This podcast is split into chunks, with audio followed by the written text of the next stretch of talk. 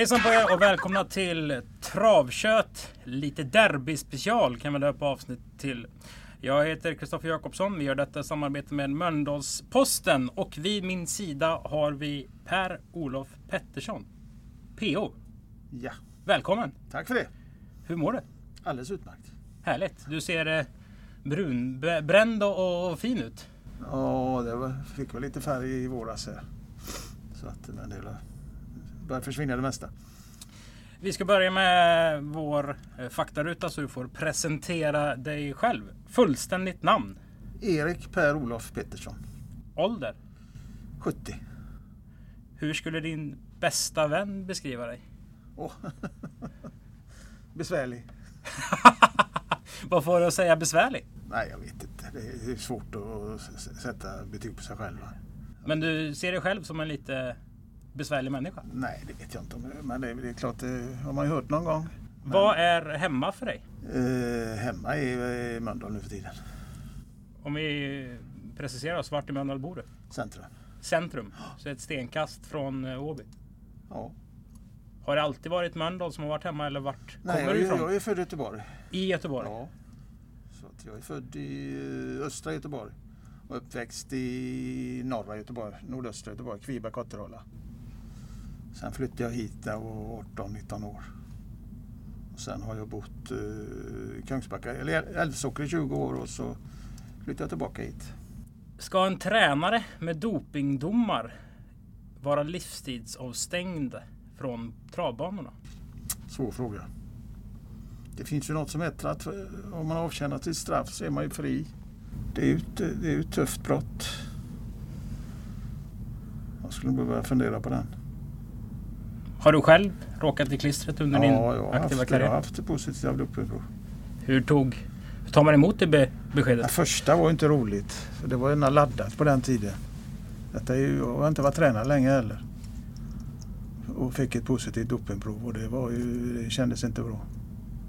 Vad var det för någonting som man hittade? Eh, De, jag det hade börjat med det pellets hade kommit på populärt. Det blev, från början fordon man bara med havre men sen kom det fler och fler burkar i vagnen. Och då kom kraft på att de, vi, gör en, vi blandar ihop alltihopa så får allt i ett. Och då eh, hade världsmarknadspriset på en råvara i den här pelletsblandningen hade blivit för dyrt. Så de blandade in kakao istället. Bara sådär? Ja. Och då, kakao innehåller ju koffein. Så det blir ju koffein i det dopingprovet. Är det det som kallas krafthärvan? Eller var det ett Nej, senare? det är senare. Detta, är ju, detta var alldeles i början när jag var tränare. Detta är i slutet på 70-talet eller början på 80-talet tror jag.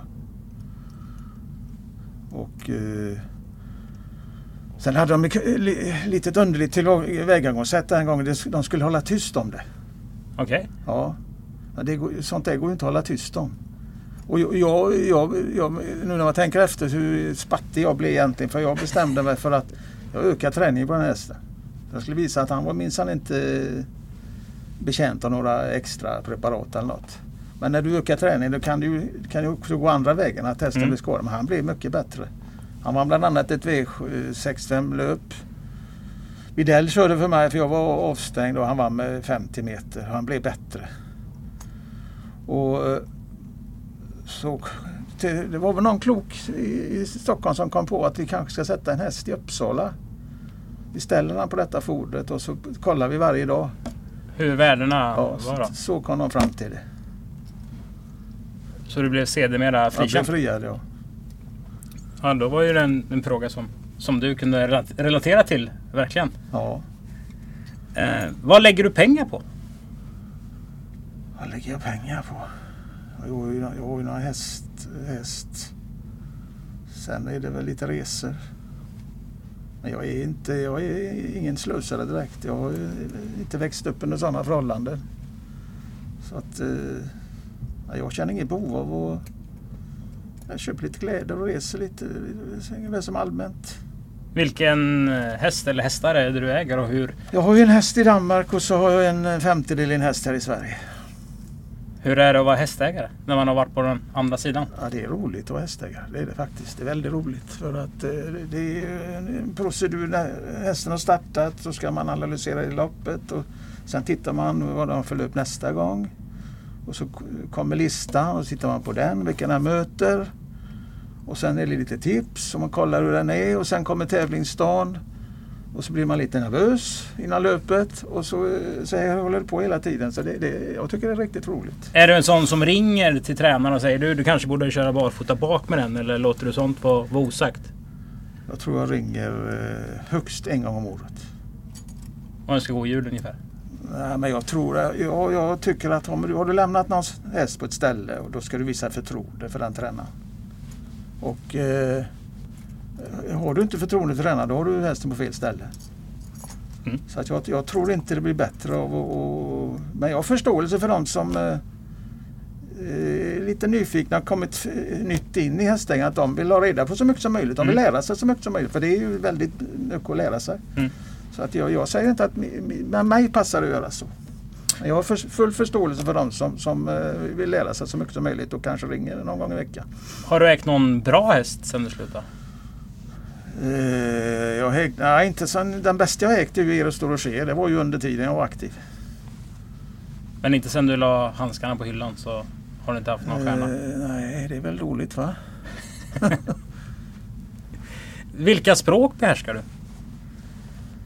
Jag önskar jag kunde säga tyska för det lärde jag, läste jag i fyra år i realskolan. Och jag pratar bra tyska när jag slutade skolan men det, det gäller ju, språk måste du hålla igång. Så jag har tappat mycket tyska men när jag är ute och reser så, så brukar jag, när jag går in på hotellen så brukar jag eh, beställa början och sen fortsätter de på tyska men då får jag be om ursäkt och säga att du får gå över till engelska nu. Du har ju sommarboende eller vinterboende i Spanien. Hur är, hur är spanskan där? Är Nej, jag har, inte, jag har inte brytt mig om att lära mig spanska. Det kan man kanske tycka är respektlöst. Men jag resonerar som så att jag är inte där, jag är inte där för att försörja mig. Det enda jag begär av Spanien det är solen. Så jag tycker, inte jag, jag tycker inte jag har några riktiga skäl för att lära mig spanska. Men hade jag varit 20-30 år yngre och skulle, skulle haft ett jobb eller något så hade jag, hade jag lärt mig spanska. Men nu tycker jag nu, nu är jag lite bekväm, jag bryr mig inte. Men jag, man uppsnattar ju ett ord då och då. Mm. När du tänker på Olle Goop, vad tänker du på då? Ja, en jättefin kollega. Skicklig yrkesman. Eh, jag, jag, tyckte det, jag trivdes bra med att han var champion här på OV. Jag tyckte det var helt rätt. Han var, han var duktigast. Och, eh, jag har enbart goda minnen av honom. Så du kände inte att du ville slå Olle? Nej, alltså, så, Nej du jag ville inte... faktiskt inte Jag, tror, jag kunde inte det heller. Han var, han var duktigare än mig. Vad var din drivkraft då som, som tränare? Ja, vad var det? Det var att försöka få eh, förbättra hästarna. Varje enskild häst. Försöka bli den, få den att bli lite bättre. Var du en sån som hade ett rykte att du tog emot lite problemhästar och, och förbättrade dem? Ja, Likt inte. kanske Vejo eller Flemming Jensen har ju det att de kanske kommer dit på slutet i sin, sin karriär och de har Nej, det mycket. vet jag inte om man upplevde nog inte så. Unghästar var det väl, hade jag lite, hörde jag ju då eh, viskas eh, att jag var duktig på unghästar. Och faktum var väl att eh, hade jag, hade jag 15 treåringar så startade jag nog 14 men inte rent av 15. Om vi då backar bandet till en 17-18-årig Pettersson som är klar med realskolan. Är det, det är gymnasiet va? Ja, det, var, det var sista året i realskolan. Det finns sista inte längre. Var, först gick jag sex år i folkskola, sen gick jag fyra år i realskola. Sen kunde man gå vidare och ta studenten. Men jag, jag var, hade inget riktigt intresse av skolan. Jag hade så mycket idrottsintressen runt om. Fotboll, eh, ishockey, bordtennis, friidrott, handboll. Så jag, jag läste inga läxor eller någonting. Vad fick dig att välja travet och hur började du med ja, det? Var ju, farsan eh, var ju intresserad. Egentligen, eh, har du växt upp där borta i norra Göteborg så ska du egentligen inte kunna hamna på Åby. För det var inte, det inte, ser inte, medielandskapet ser inte ut som det gör idag. Det var ju, var ju mest folk runt omkring här som... Mm. Men han, han tyckte det var roligt att, komma hit och uh, pröva sina idéer i Toton.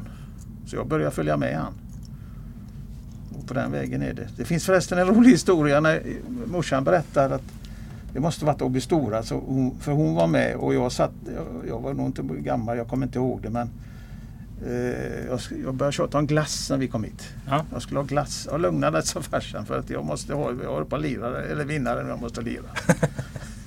ja, gick när alla lopp. Det var en halvtimme alla löpen då. Glass, ja du får ta det lugnt. Och sen säger farsan, nej nu får vi åka hem. Vad glassen då? Nej jag är black sa han. Skit-OB hade jag, lär jag ha sagt då.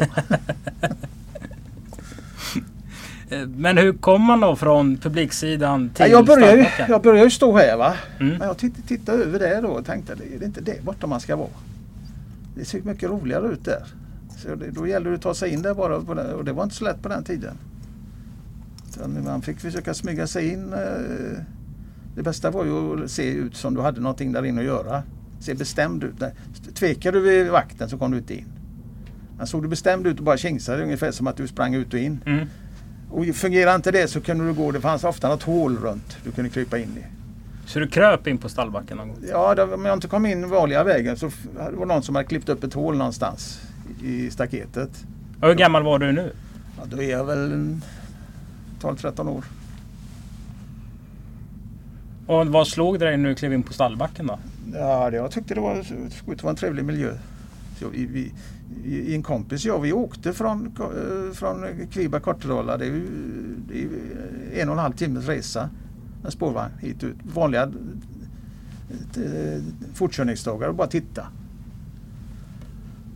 Så att, eh, och det var också en rolig grej för det var, då var det en häst som kom som var alldeles vit på bröstet. Mm. Och då sa kompisen att det är svett. Nej, det kan inte vara svett. Det, svett ser väl inte ut så. Så vi frå, frågade en kille då. Jo, det var svett. Så kompisen hade rätt. Hur kom du upp i, i sulken och kom in i stallet då? Ja, sen, eh, sen började vi hjälpa, eh, hjälpa till hos Alf Dahlroth. Och nu snackar vi 60. Nu är vi väl i början på 60-talet. Ja. Ja.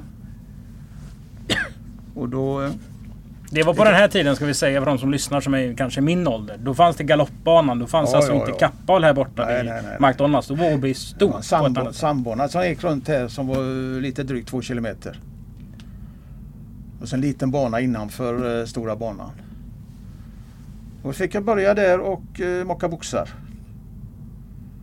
Och eh, denna kompisen var lite mer, eh, han fick göra lite finare jobb än mig. Men jag fick göra boxar och okay, jag gjorde boxarna där och så fick jag fodra lite någon gång och så tänkte jag kan jag inte få köra någon gång. En dag säger de till mig att jag ska köra Bill. Det var stallets bästa häst. Han hade, vad hade han, eh, sju, åtta hästar i träning. Jag fick köra ut med den men när jag kommer här nere någonstans här borta så blir han, han var lite eh, speciell Bill. Så då tar han fatt och jag, jag tappar lite kontrollen över honom i 200-300 meter. Men det händer inget, han trampar sig inte eller någonting sant. Och sen kör jag hem. Och då tänkte jag, ska jag berätta detta eller inte? Nej, jag berättar det så får jag inte köra mer. Så att jag tänkte, nej jag sa ingenting. Men jag fick inte köra mer. Men sen hörde jag långt, flera år senare var det någon som hade slått larm. Men då hade jag ju fått lite smak på det. Så att då, då eh, träffade jag en, en kille som jobbar hos Martin Larsson. Så sa han det att "Du- klart du ska köra långsamt. Kom bort till mig så får du köra. Och då fick jag köra, börja köra där. Och det är, ju, det är ju så att mycket vill ha mer. Så när Ja. man har kört långsamt så vill man ju köra fort. Men då sa de, nej du får, nu får du lugna ner dig lite. Du får köra långsamt ett tag till innan du får köra fort. Men då var det kille hos Videll som hörde väl att jag, hade åsikter och synpunkter. Så han sa, kom bort till mig, där ska du köra fort. Hur många tränare var på stallbacken i mitten på 60-talet? Och kan det ha varit 20-25? Det fanns många att välja på Ja. så att säga. Men det fanns ju vissa stallar man inte, snacket gick lite mellan oss där som gick på stallbacken. Vissa stallar gick man inte in i. Varför då? Nej, det var lite, han var lite barskt. Tränaren var lite barsk. Och andra tränare fick du liksom ställa dig i dörren och fråga, går det bra att komma in? Det var det inga problem. Och så var det tredje kategorin, där kan du bara springa in och ut. Som en katt. Ja. Vem var, hade du din första anställning hos då? Och sen då så... Uh, jag gick ur realskolan så jag mina föräldrar sa att det är sista sommar. Jag kan inte få ett sista sommarlov. De vill, menar på att du måste ta ett jobb nu. Mm. Jag sa jag kan inte få ett, det är mitt sista sommarlov så att jag kan inte få lov att utnyttja det. Jo det fick jag göra. Då fick jag hjälpa till hos Videll. Och sen så blev ju Uno Norberg tränare, blev tränare. Och hans stall växte. Så han ville ha, eh, fråga Bosse Thomasson om han ville börja jobba hos honom. Och då, det uppstod en lucka. Så Benny Oskarsson hade ett stall. Birger hade många stallar. Mm. Benny hade ett stall ihop med Bosse och det, den, det kom jag in. Så Benny och jag började jag började ihop med Benny kan man säga. Det passade ju bra också han var lite äldre än mig och kunde leda mig lite. Spontant, när jag, jag har bara hört några namn nu, men de jag känner till. Det är ju glada... Det var glada gubbar. Både Uno Norberg och Bosse Thomasson. ja, och ja, ja. De lever tyvärr inte längre och även Benny Oskarsson. Det måste varit häftigt Ja, det som, var- som sista sommarlag Ja, att komma in det där. var väldigt trevligt. Och och fin stämning var det och gemenskap. Det var en bra tid. Hur länge var du Åby-trogen? Jobbade du bara som Åby-lärling innan du tog proffslicens? Ja. Klockare har jag varit också. Vad var du... Vad är klockare? Jag, jag klockade till träningstid i Vårbytipset. Det är Sören Englund du Jajamän, pratar mycket Före om. honom ja. Är du hästintresserad? Travintresserad eller? Jag det vet liksom inte. allt? Häst, eh, eh, om vi ska relatera bakåt i tiden igen. Jag bodde i, Strömmens, jag bodde i Strömmersberg. Jag var väl 4-5 år så skulle min yngsta, eh, jag har två systrar, den yngsta av dem skulle gå på en bio på Saga som bara var alldeles intill. Hon tog med mig på ma- matiné där på söndag. Och så var det ju, på den tiden var det, jag vet inte hur det ser ut idag, för jag har inte varit bio på länge. Men då var det alltid minst en eller två förspel innan den eh, riktiga filmen började. Och den första filmen, förspelet var med hästar. Mm. Och sen kom nästa förspel och jag sa då att vad tog hästarna vägen? Ja, nu får det vara tyst, får nu börja filmen. Och filmen började och så, vad tog hästarna vägen? Så. Och så där höll- jag tydligen på. Så till slut, shh, sa de runt om. Så till slut så sa hon, var hon tvungen att ta mig i hand och gå hem. Så missa filmen? Ja, För du var så Ja. besatt av... ja vad tog hästarna vägen? Så, så hade jag sagt. Så att, eh, hon sa till mamma, jag, går aldrig, jag tar aldrig med han, med han på bio igen.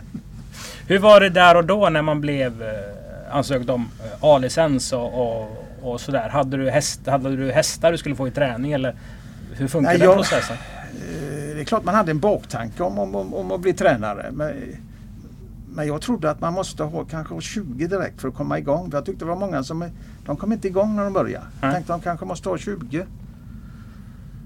Men så kom eh, Melissa Holger kom en dag och, och frågade om jag bli bra tränare för honom. Ja, bara från det Då blå? var, då var jag hos Sandberg och vi hade ett litet stall, det var inte många hästar. Nej, jag hade väl, eh, jag hade väl eh, visat lite framfötter Ja. som, som kusk. Och Ja. då, då blir man erbjuden tränarjobb. Det är ju lite... Det, är, ja, det är ju två olika saker. Ja, Speciellt nu precis. kanske jämfört med, ja, med då. Och då, då, jag blev väldigt eh, smickrad av det så jag, jag sa ja direkt. Men sen när det sjönk in så, så tänkte jag, tänk om man, man kanske blir erbjuden lite bättre häst. Ja. Utifrån någon annan. Hur, hur ställer sig de till det då? Så frågade jag, nej du, du får bara träna våra. Nej, tänkte jag det kändes. Så jag frågade om man fick dra mig ur det. Då fick jag det då. Det- Det var ju muntligt eh, så. Och, och sen då så fick jag köra lite amatörhästar. Hade lite flyt med dem. Vann med, nu var det lite oddsare var det för man hade inget riktigt namn så va. En 30-oddsare då kanske det hade varit en 15-oddsare några år Mm. senare. Och då tyckte de väl att, eh, sen hade vi en julfest där på Lucia-tid. Och då, eh, då var det ju en kille som han for runt jämt. Han visste allt som hände på stallbacken. Så sa han, kom han fram till mig och sa att nu är det slut på, på amatörritterna, sa han. För att de hade haft tränarmöte igår och då var det en tränare som föreslagit att eh, amatörhästarna ska vara förbehållet träna- A-tränaren att köra. Och eftersom jag var ett litet stall med begränsade körmöjligheter så tänkte då Och du så- var lärling då och, Ja, och så jag tog lä- styrningar från proffsen kan man säga. ja.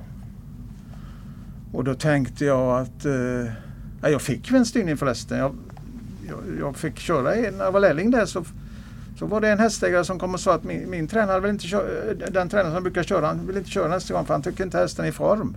Vill du köra? Ja, jag hade ju åkt till Boden och kört. Jag kör och vinner till över 200 gånger. Och då, jo, i alla fall då så eh, eh, begränsat jag. Så tänkte jag så här att nej, jag, jag tror jag ägnar mig åt något annat. Hur gammal var du då? Då är jag väl, eh, detta är ju 76 va? Jag är 26-27 år. Men, men så, så de har man ändå lagt 10 år Ja, i en bra ålder. ja verkligen. Ja, och då ska man bara eh, hiva det över bord. Nej, jag, jag försöker bli tränare. Vad, vad är det värsta som kan hända? Det är ju att jag får slå igen. Vad sa mamma jag- och pappa om det här då? Var de... eh, Mamma vill inte att jag skulle ha på med hästar. Nej. Och pappa sa ingenting så det tolkar jag som ett tyst medgivande. Ma mamma eh, upp, hade ett mantra på den tiden som hon sa minst en gång i månaden att ta ett statligt jobb. Det är säkert. Så. I alla fall så, men då visste jag att eh, anmälningstiden för tränarna hade gått ut första november eller något. Och nu var vi i mitten på december. Mm. Jag tänkte jag kan, jag kan ju inte få mer nej. Jag åkte upp till Yngve Samuelsson här då och, och frågade om jag kunde få bli tränare. Ja det kan du få bli, sa han, men du får inga boxar på banan. Och då kom det ut i tidningarna att jag skulle bli tränare och eh, då var det någon, åh du ska bli tränare, du vet att jag har två hästar va? Så det kan jag säga. Och någon sa att jag, eh, du ska få min häst. Så jag gjorde anteckningar på en lapp. När jag skulle börja 1 februari 77 så i mitten på maj, januari så hade jag en 20 hästar. Hur vanligt var det att man inte var tränare på bana? Då? För var det ett stort avbrott att du inte kunde vara på stallbacken? Eller vad fanns det för Nej, möjligheter? det var det väl inte. Det var ju eh, Videll hade ju eh, eh, träningskamp och Elfstrand hade ju och, ja, det var väl inget, det var inget aber. Vart var det du började när du började som tränare? Eh, Assedal. Assedal? Ja, hade lärt känna eh, han som köpte Assedal. Jag hade lärt känna hos Videll och, eh, och jag ringde ner, jag kom till honom och frågade. Jag, jag har tre hästar i träning. Jag kan få hyra tre boxar. Tre boxar får du inte hyra, han. Fem får du inte allt ha. Och det var nog tur för det, jag måste ju ha fodret i någon box och lite Mm. seldon och sånt. Så jag fick hyra fem boxar på Assedal. Det första stallet där. Nybyggda, Mm. inte det stora. Och för de som inte känner till Assedal, för det är ju ingen travkamp längre. Då fanns det, finns ju en 1000 meters bana. Fanns rakbanan då också? Nej, Det fanns inte. Det fanns rundbanan. ja. Och så lite skogsvägar att köra på. Vad hade du gått och tänkt på när du gick på stallbacken och var runt om som olika tränare? Hur de tränade? Hade du någon sån idé att jag ska träna så här för då kommer mina hästar bli bättre? Eller körde du en, en blandmix av allt du hade lärt dig? Ja, man ska backa bandet till jag var 16-17 år så var man ju, då var man ju väldigt eh, kaxig. Mm. Jag tyckte att de, eh, jag tänkte, gör de verkligen rätt och så? Och mycket idéer hade man så att eh, en kille döpte mig och min kompis det Valle Lindstedt. Han tyckte, de tyckte att det saknades eh, en viss ödmjukhet. Ja, Okej. Men, men travet är ju en väldigt fostrande bransch. Ja, Du tillåts ju aldrig tro att du är någonting för du får ju hela tiden snytingar. det är någon som tar ner dig på Ja, jorden ja. runt hörnet. Hur var det att börja med fem hästar då? Hur, Ja, tre hände- hade jag bara. Tre till och med? Ja. Vad hände sen då? Och ingen av de tre sprängde en krona. Hur länge hade du Nej en men det dålig- kom, jag, jag, jag fick, eh, jag körde Therese Bunter. Fick jag köra. Den hade, jag lärde känna den eh, ägaren hos Kärrstrand när jag var där. Så jag fick köra henne och hon dog på V75 eller V65 heter det väl? Och sen fick jag in en häst i träning som heter Corriör. Den betydde en hel del för mig. Han hade tränat själv uppe i eh, Nol. Han, Mm. han lämnade in hästen. Och eh, han talade om för mig precis vad jag skulle göra. Gjorde du det? Ja, jag gjorde det. Ja. Han, han sa det att blir det, blir det, är det inte längre än tre veckor mellan starterna så behöver du inte köra fort. Och ska han starta långa löp så får han inte starta på en månad. Och, men jag, han, när han kom till Asseråd så det var så mycket hästar där tror jag. Han hade varit ensam där uppe Ja. i Norden. Han kom till Asseråd, han sprang i hagen hela dagarna. Så vi fick ta in honom efter ett par timmar. Han rörde sig själv och han, han hade varit fyra, femma, sexa i loppen. Plötsligt var han etta, tvåa, trea. Så att den, den tror jag betyder mycket. Så jag hade nog en eh, 20-30 hästar efter eh, några månader. Så det var den som var Ja, genombrottshästen? den betydde mycket för mig. Sen var, han ju, sen var han efter Torjaro 2. Och det var inga lätta hästar. Så det, det ramlade ju in några Torjaro 2 hästar också och de var ju inte lika eh, begåvade som Corriör. Så du tror du fick lite den avelshingstens Ja, stämpel de, på ja dig? det, jag tror hästägarna jag är så. Jag har varit så i alla tider att... Eh, Lyckas Robert Berg med, med ja, You så blir det You på den andra också. Pets, är duktig på Toreador. Ja, det ramlade in några stycken men som sagt det var inte samma kaliber på dem. Hur mottogs det här då på stallbacken när du ändå var, var fostrad? Att du blev framgångsrik av de här äldre eh, generationerna? För det var en hård jargong, eh, hör jag mellan raderna också. Nej, det, jag märkte aldrig någonting. Jag märkte ingenting. Märkte inte? Nej, absolut inte. Du, nej, det var ingenting sånt. Jag tyckte att de, de gladdes. Och, precis som man gjorde själv med andras framgångar. Och man vet ju att det, det är tufft. Va? Det, man behöver ju framgång då och då. Rent, rent, man kanske rent av behöver minst en häst när du vaknar på morgonen som du vet står i stallet. Som du vet att varje gång jag anmäler den så kan den vinna. En sån häst är inte fel ha. Det kan räcka med en sån för du ska Ja. orka. Hur länge höll du till på, på Asse då? Ja, sen var jag ju passe då, men eh, ja, hur länge var det? Det var ett par år. Så, eh, tango då. Som ligger lite hitom. Mm. Han erbjöd mig att kommer du upp till mig så ska du få mina hästar i träning. Och då nappade jag på det. Så blev du privattränare då? Eller tog du med dig de du hade? Nej, jag tog med mig dem också. Och då snackar vi ett stall på... Ja, då hade jag nog eh, 30-40. Var det stjärnor som avlöste varandra eller var Korriör den klart bästa fortfarande? Ja, det- Stena Metall var inte så dum. Det var den, förresten den som eh, fastnade i på den här koffeinhärvan. Jaha, det var kra- krafthästen. Ja, Stena Metall. Hur tränade du, du, du då? Nej, jag körde ner till Hasselhal. Ja men alltså var det i, långa intervaller, korta intervaller? Nej, det var inte intervall. Jag hade inte Alls? slått igenom riktigt då. Utan det var rundbanejobb? Ja, det var rundbanejobb.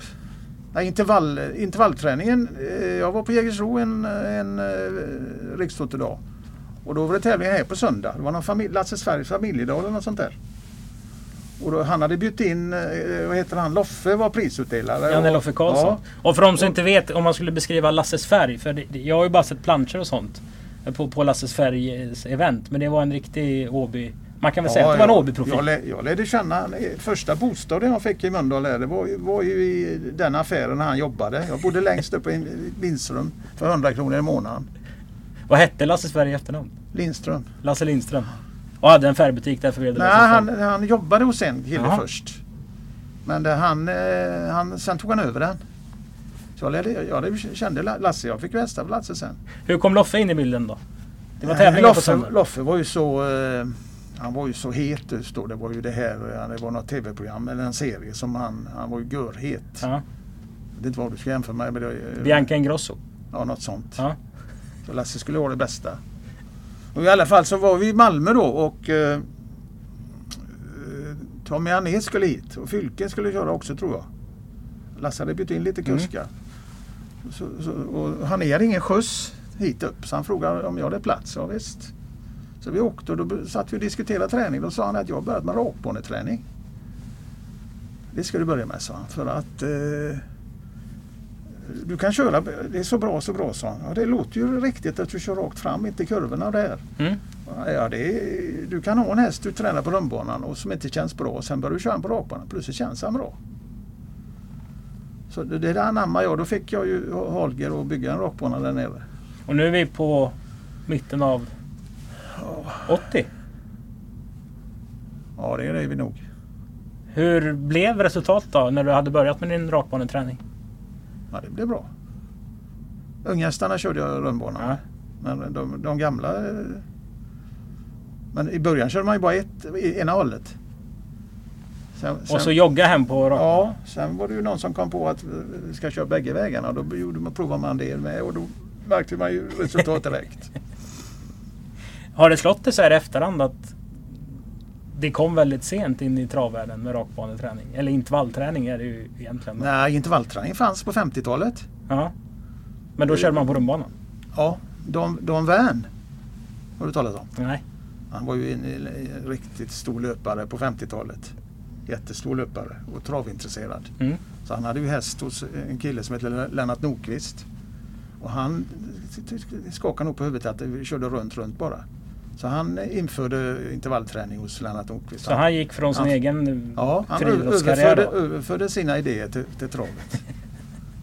Och det, det fungerar bra. Ja. Så det, det var, men det, det slog inte rot riktigt. Du säger Holger byggde. Då blev du...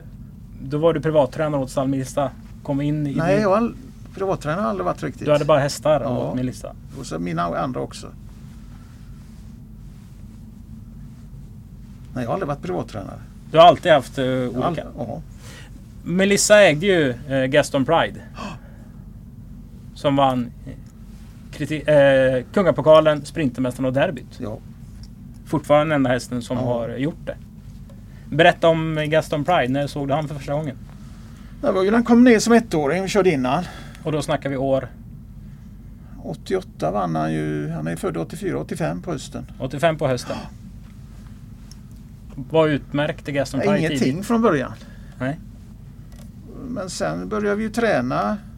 Och han hade... Han är lite svår på vintern som tvååring för han, eh, det var, det ju vintrar på den tiden.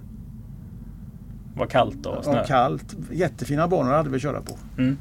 Men det var ju järnskor med brodd i. Och han var lite trång i gången. Så han felade mycket. Så jag, jag kan inte påstå att han utmärkte sig. Men sen eh, han blev sommarskor fram i mars-april så blev han lite bättre. Och sen första gången jag blev lite eh, började fundera på det kanske var, eh, var en hygglig häst. Det var, de hade något som heter travdagis i Halmstad. Där de körde med tvååringar som skulle köra på en, så nära en idealtid som möjligt. Mm. Åby hade ingenting sånt. Nej. Men jag var ju, kon, jag var ju konstant i, i Halmstad så att jag tog med mig en varje tävling så tog jag med mig en tvååring Mm. och var med i detta. Och då skulle han, det var hans tur någon gång då och ofta kördes de här eh, babyracen att eh, de körde lite grann till slut. Och då tänkte jag det kommer inte Gaston att klara det här speedrycket. Men han, när det, han förstod att när det var lite annorlunda, han förstod att det var lite, det var lite allvar. Mm. Då skärpte han sig. Och han spurtade så fint, så fint. Så att, då förstod jag att det är nog lite huvud på den här hästen. Det Hur var hans treåringssäsong då? Eh, och sen jobbade han bara bättre och bättre. Ja. Sen st- startade han ju som treåring. Och det, jag, jag vet inte hur det är idag men på den tiden kunde du känna på det när du hade en treåring. Att den här, den här vinner, den här kommer ut. Ja. Om det inte är någon för jäkla bra häst emot. Och han skulle debutera, det var första halvåret men det var, det var inte alldeles i början. Det kan ha varit i maj någon gång, maj, juni. Fick han bakspår och så var det en som hette Hasse Kalmon. Mm. Den var med och denna, K- Kalmarhästarna gick, gick alltid bra vid den här tiden. Jag tänkte att jag kan, den kanske jag inte kan slå. Då får jag ju anfalla han bakifrån också men eh, han tog ner den. Han vann lätt. Och sen fortsatte han att gå. Han var nere i Malmö och vann. Och, och eh, ja, det gick jättefint. När började du förstå att det var en kulttopp? Ja, jag kanske borde ha förstått det när jag körde kriteriet. För eh, jag hade nog inte riktigt klart för mig då för jag, jag skulle nog kanske kört annorlunda det löpet-. Efter kriteriet förstod jag det. Vem vann kriteriet 87? Carolo Min. Och du blev? Han pullade sig i galopp tredje invändigt i sista sväng. Det måste varit surt. Uff, men det var, det var en oerhörd tändvätska inför fyrasäsongen. För då kände du att... Jag, eh, jag, för, jag förstod ju det att jag har ju en av de bästa hästarna i årgången. När är nästa stora årgångslopp? Kungapokalen.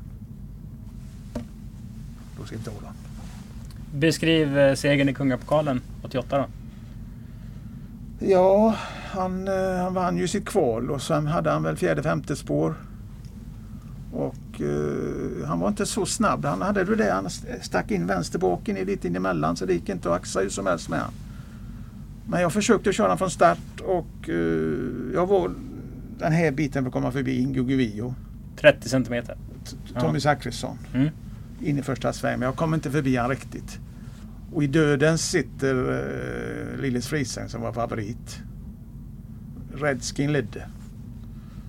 Du har ett bra minne. Gamla grejer minns jag, men jag minns Nej. ju inte vad jag gjorde igår. Nej. Men gamla travlopp kan? Ja, Ja. och då får jag tredje för, hela för sväng. Istället kommer jag ner framför Guguvir och sitter jag rygg på Fri- Lillis Frisäng. ja. Nu får jag runda han och ge han ryggen. Det var en väldig skillnad. Ja, det kan man minst sagt säga. 700, så går löpet och 700 kvar så, så hoppar plötsligt Redskin. Så jag får ledningen. Men det pa- passar ju Linus Friesheim bra. Han har haft rygg fram till 700 kvar. Så han trycker på oss direkt. Men jag känner att han har aldrig riktigt greppet och den sista sväng så ser jag att eh, Roger eh, jobb- jobbar och jag har fortfarande krafter kvar. Så att eh, han kommer aldrig riktigt nära. Men han, han vinner rätt lätt. Hur stort var det för dig att vinna kungapokalen på Åby? Det var det ju för att det, det, det var tunnsått med kungapokalsvinster. Jag vet att eh, GP, Persson i GP gjorde något reportage. Det, Ragnar hade vunnit någon gång på 50-talet. Men Åby hade inte haft några riktiga framgångar där så att det, det var ju efterlängtat. Tog du Sprintermästaren och bara farten då eller? Sen kom ju Sprintermästaren ja. Och det vann han ju i både försök och final Då gick försöken samma dag. samma dag? Var det någonting man förberedde hästen på, på något speciellt, speciellt sätt? Nej, det gjorde inte jag i alla fall. Men han vann, han vann eh, lätt försöket. Han vann även finalen lätt. Han var inte nå- i något av löperna. Och efter Sprintermästaren då har du ju planen såklart klar. Att ja, derbyt är, är ja då, derbyt. då, är, då är det ett par veckor fram. Det var förkval till kvalet och sen var det final. Mhm. Man kan säga att det var kvartsfinal, semifinal och final. Men då var det lite långt dit så jag, det fanns ett lopp på Jägersro som heter Derby Trial. Mm. Det passade perfekt. Då blev han förkyld. Han blev väldigt förkyld så att eh, Jägersro fick ställas in. Det gällde att hitta hi- tillbaka hit. Och då... eh,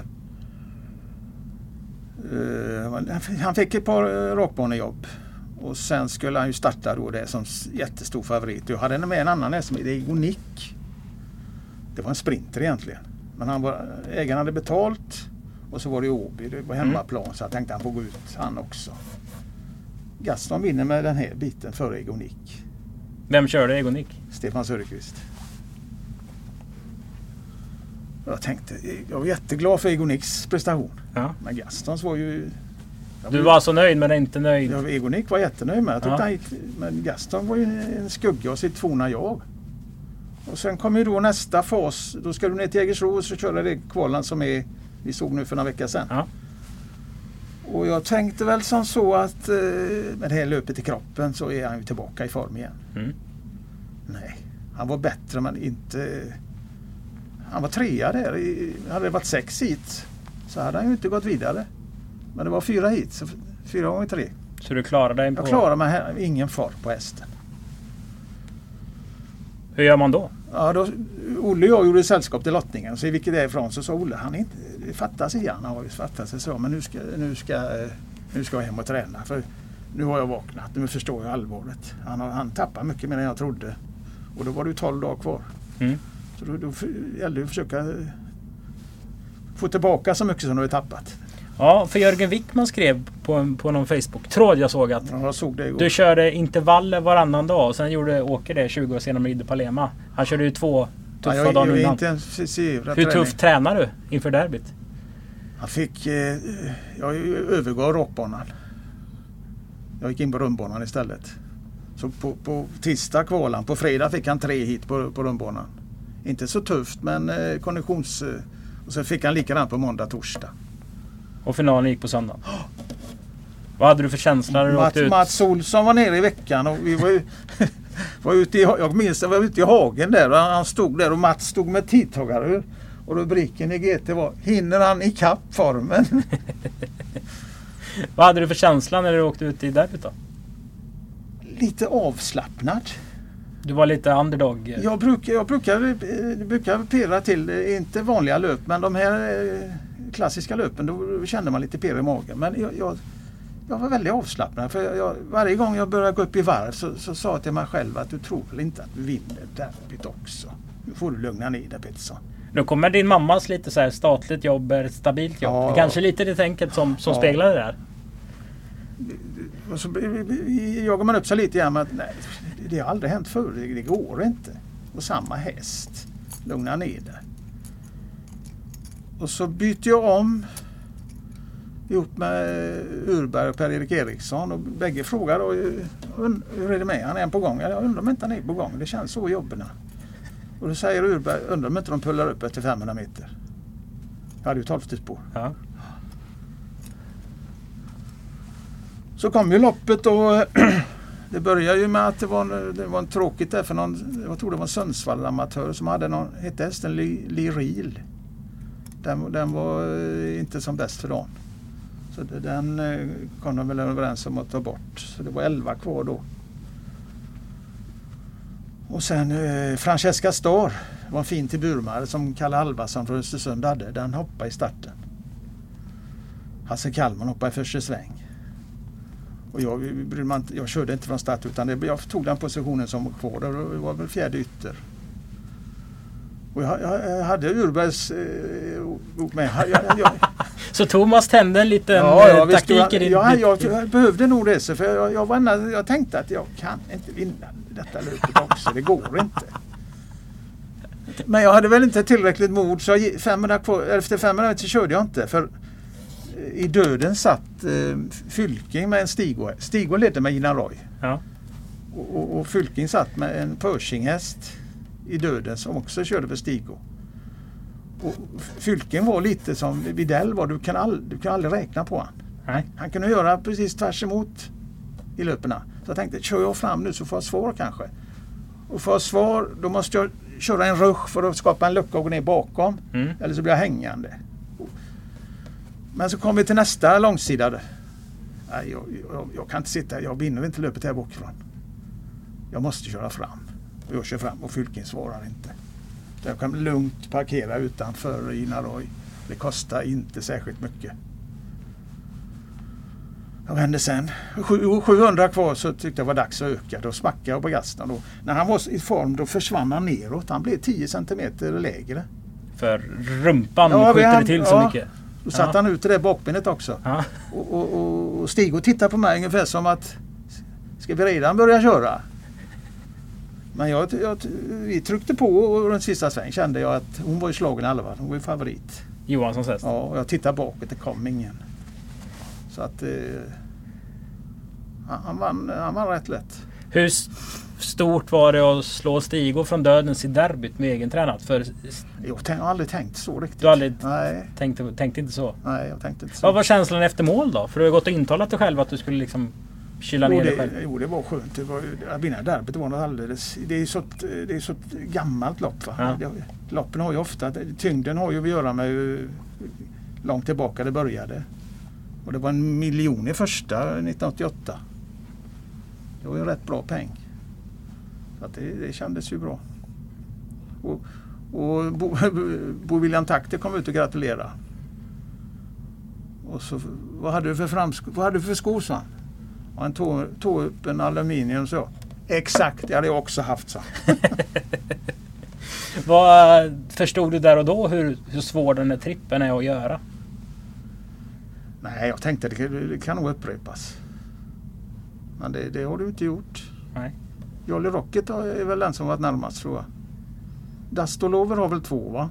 Ja, det kan nog ha Jolly Rocket har vunnit derbyt och han har vunnit Sprintermästaren. Men här, han var ju nära här. Eh, var det inte Canolia Si som han det året? Jag tror han hoppade i striden med den. Så han var inte så långt borta. Sen har vi Don Fanucci som ja, mer eller mindre målfoto kungapokalen och vinner Sprintermästaren. Ja. Så han har, ju, han har ju chansen. Ja. Vem vinner årets derby? Ja, jag förstod att jag skulle ställa den frågan. Men det, vem är det som inte kan vinna? Det är vansinnigt bra hästar med. Vad hände med Gaston efter fyraåringssäsongen? Började krångla med honom. Han hade ju inte haft... Eh, vi, han hade inte en veterinär på sig hela treårssäsongen. Men när säsongen var över så vi skulle ställa av honom lite så gick vi igenom honom. Det fanns nästan ingenting på och inte på fyraårssäsongen heller. Plötsligt så kommer... Eh, krångla med hovlederna fram. Så det, det, blev aldrig riktigt. Han, han vann några löp sen men det var ju inte, var inte den utvecklingen man hade drömt om. Det blev inte Ändå var han ju, man kan inte skylla på att han, han var inte, inget av de här segerlöpen gick han ju på knäna i mål eller något sånt. Så att det var väl precis, vi hade väl tur under tre, fyra säsonger med bort, inga skador. Sen hade vi väl ackumulerat det på något vis. Så kom det med sen istället. Hur var tiden efter Gaston då? För det kändes på den tiden om man var lopp så ringde telefonen om hästar i träning på ett annat sätt Ja, än vad ja, det är ja, nu. ja. Jag hade då var det väldigt tryck. Jag hade inte plats åt alla hästar. Jag fick, eh, jag fick nobba några. Och sen när jag fick plats då, då ringde jag dem. Då var det bara det att då hade de ju placerat dem hos andra. Hur många hästar hade du som mest i träning? Vad kan jag ha haft? Jag hade ju det stallet där. Det är 20 boxar va? Så hade jag det nere. 60, 70, 80 något sånt. Hade du pallat med 60-70 hästar nu? Idag? Ja. Nej. Alltså om jag tar bort det från ålder att det krävs Det är ju tävlas ju på ett helt annat sätt och det är en annan Nej, det är typ. nog gott. Det går ju bara att skicka iväg hästar och det, kuskar det finns ju många som helst och duktiga är de. Sen kommer ju hästen som är, du är starkast förknippas med.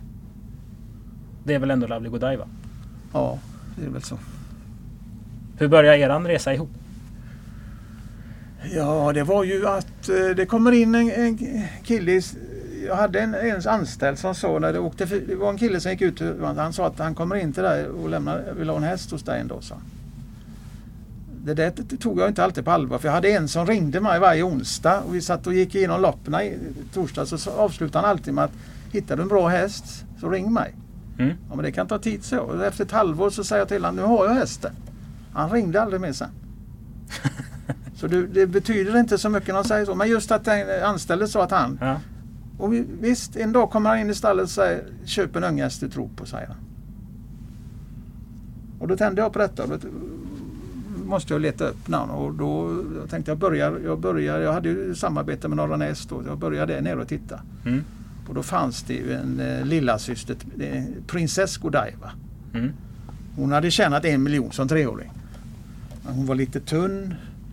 Hon var lite stel också. Hon hade bekymmer med ett bakben. Och så fick jag se hennes syster då. Det var en muskulös sak. Helt annan typ av häst. Och då tänkte jag, kan hon, kan hon gå så bra? Då måste ju denna gå. Den, denna, detta måste vara värre häst.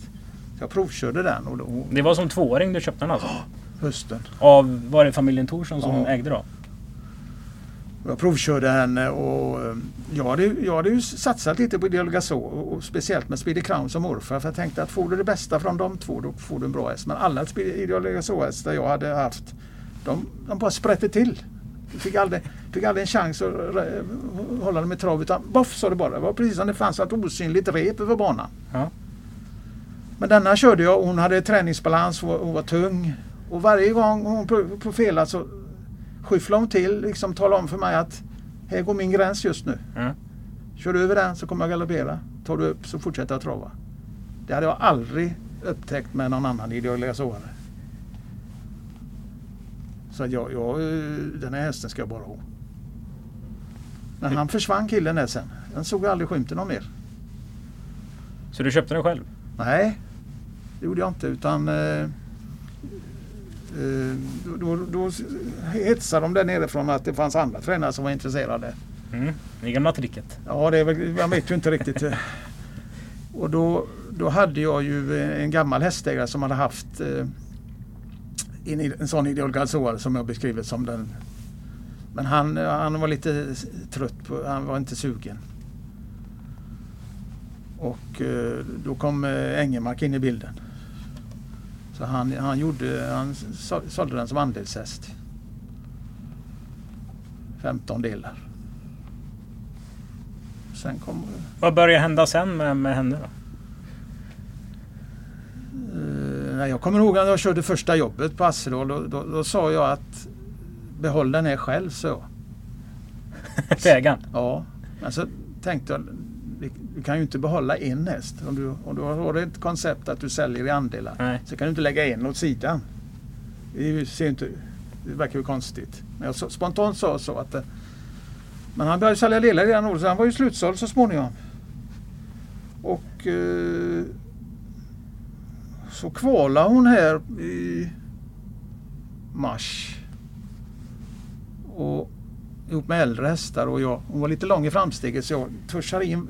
Jag ska gå på här. För att, Jag tuschar i en vagn då så hon galopperar. Ja. Men hon kommer tillbaka och sitter, sitter förhållen i mål mot äldre hästar. Och sen defilerar vi till första löpet och då står det en hästägare och säger Varför sålde du inte den till mig? ja, så börjar hon starta och första gången jag kommer ihåg hon startade då, då jag, då, jag drog jag, jag körde till ledningen och så drog jag hårt och det var en häst, jag, det var en häst som hängde med. Tänkte vad är detta? Hon var ju betydligt ovanligt bra för att vara en Mm. debutant. Bobo Count var det, Dennis Andersson. Han, det visade sig att det var inte heller så dum häst. Och så vann hon några löp och sen Sen eh, skulle hon ut i ett STC-lopp. Då hade hon tionde spår. Hon hade rygg, rygg på Ludde med en Neville Pride-mär. Och när starten går så ställer sig Ludde häst still. Och inte nog med still, den bara backa. Så jag ska, måste ju runt den. Men jag får inte med mig ena hjulet. Så jag ramlar ur och Ludde ramlar ur. Och Ludde kommer springa, nu gick det? säger han. Ja, med mig är det ingen fara med, men det var inte riktigt rätt häst som kom lös. Men det visar hon ju en fantastisk... Hon travar. Det normala är att de skenar nästan. Ja, ja, hon travar. Runt hela första sväng. Och så jag brukade köra av henne lite in på lilla banan. ja. Där bromsar hon in och springer in på lilla banan och ställer sig så här ungefär. Kom och ta hand om mig. Var hon klok? Ja, det får man ju säga att de var. Det är inte normalt att göra så. Det är första gången jag hör en häst som börjar backa i ett travlopp. Ja, Ludde var inte glad på henne. Nej, det kan jag förstå. Det kan jag förstå. Vilken av alla hennes segrar och framgångar minns du bäst? Jag tror det är Storchampionatet. Det, det var dubbelt första pris och de hade ju sponsrat det med något. Och sen är det ju sånt där lopp du har. Du måste, hästen får inte ha feber på morgonen när du tempar den. Kusken får inte eh, köra upp i några vagnar. Och det får inte, det- du, har bara, du har ett skott i bössan. Då gäller det att det är vatten. Ja, det måste, det måste fungera den dagen. När började du förstå att det, det var en häst för Frankrike? För det finns bilder på den här hästen. Och nu pratar om det långa framsteget. Det finns någon ruskigt snygg bild Ja. från Vincennes när man ser hur hon alltså sträcker det är ut. den jag försöker få Jon Walter att lägga in eh, varje år i loppet där men han lyckas ju dribbla bort det.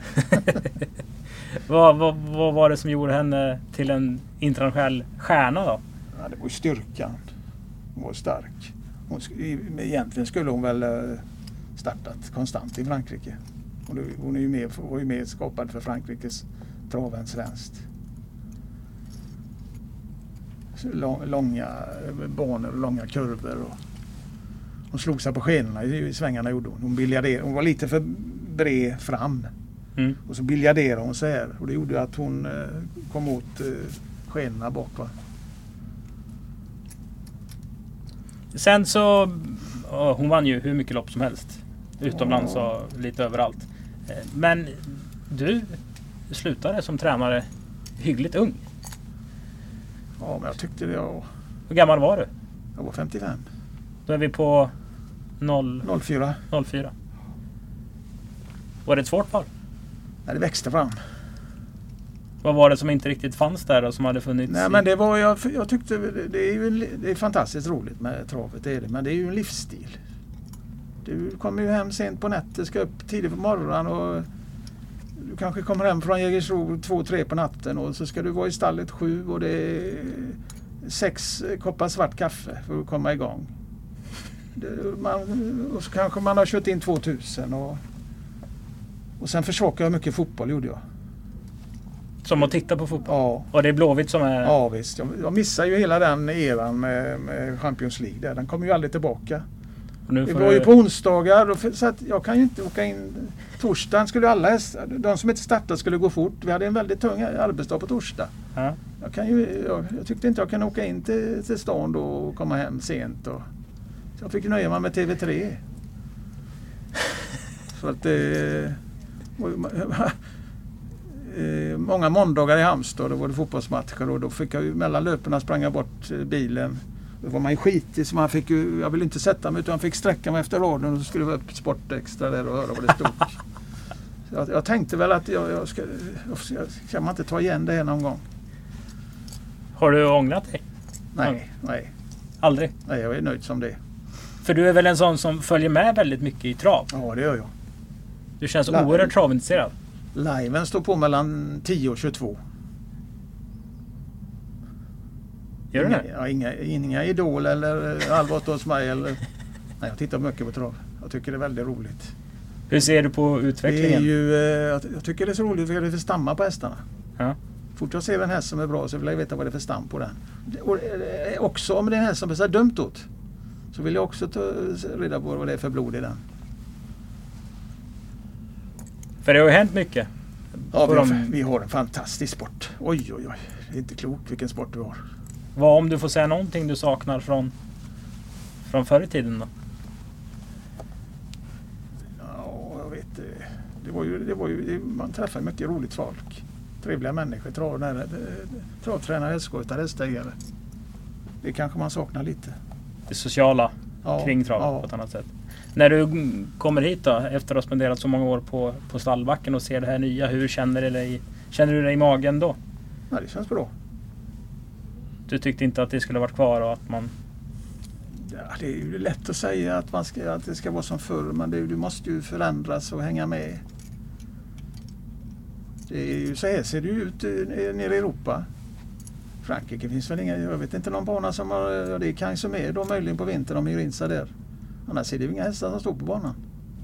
Har du något eh, tips till de som vill bli travtränare eller är travtränare? Ja, de var beredda på att jobba stenhårt. Du kan inte jobba för, för mycket. Det finns alltid något att göra i travstall. Du, jag tycker du ett kryss två är lite på, på derbyfrågan ändå. Vi vill ju ha en, en eh, derbyvinnare. Plus att eh, Holger Gustafsson som du har känt länge väl. Han har ju ändå fått upp Ja, Hail Mary då- också. då Hur mycket är du med i... Hur mycket pratar du och Holger fortfarande? Ja, vi, han, vi hörs någon gång i veckan. Jo, jag, jag gillar den hästen. Det, det är väl inte omöjligt att han vinner. Leder från start till mål. Så Hail Mary vinner derbyt. Ja, hoppas det. Eh, tack för att du kom hit, säger jag då. Eh, var intressant snack. Det var det. Ja, även om det är svårt för mig att hänga med i alla, alla årtal så, så, så plockar man upp ett och annat. Och ni som har lyssnat, tack för att ni har lyssnat på Travkött Derby Special alltså med Per-Olof Pettersson. Och eh, vi hörs åter igen. Ha det bra!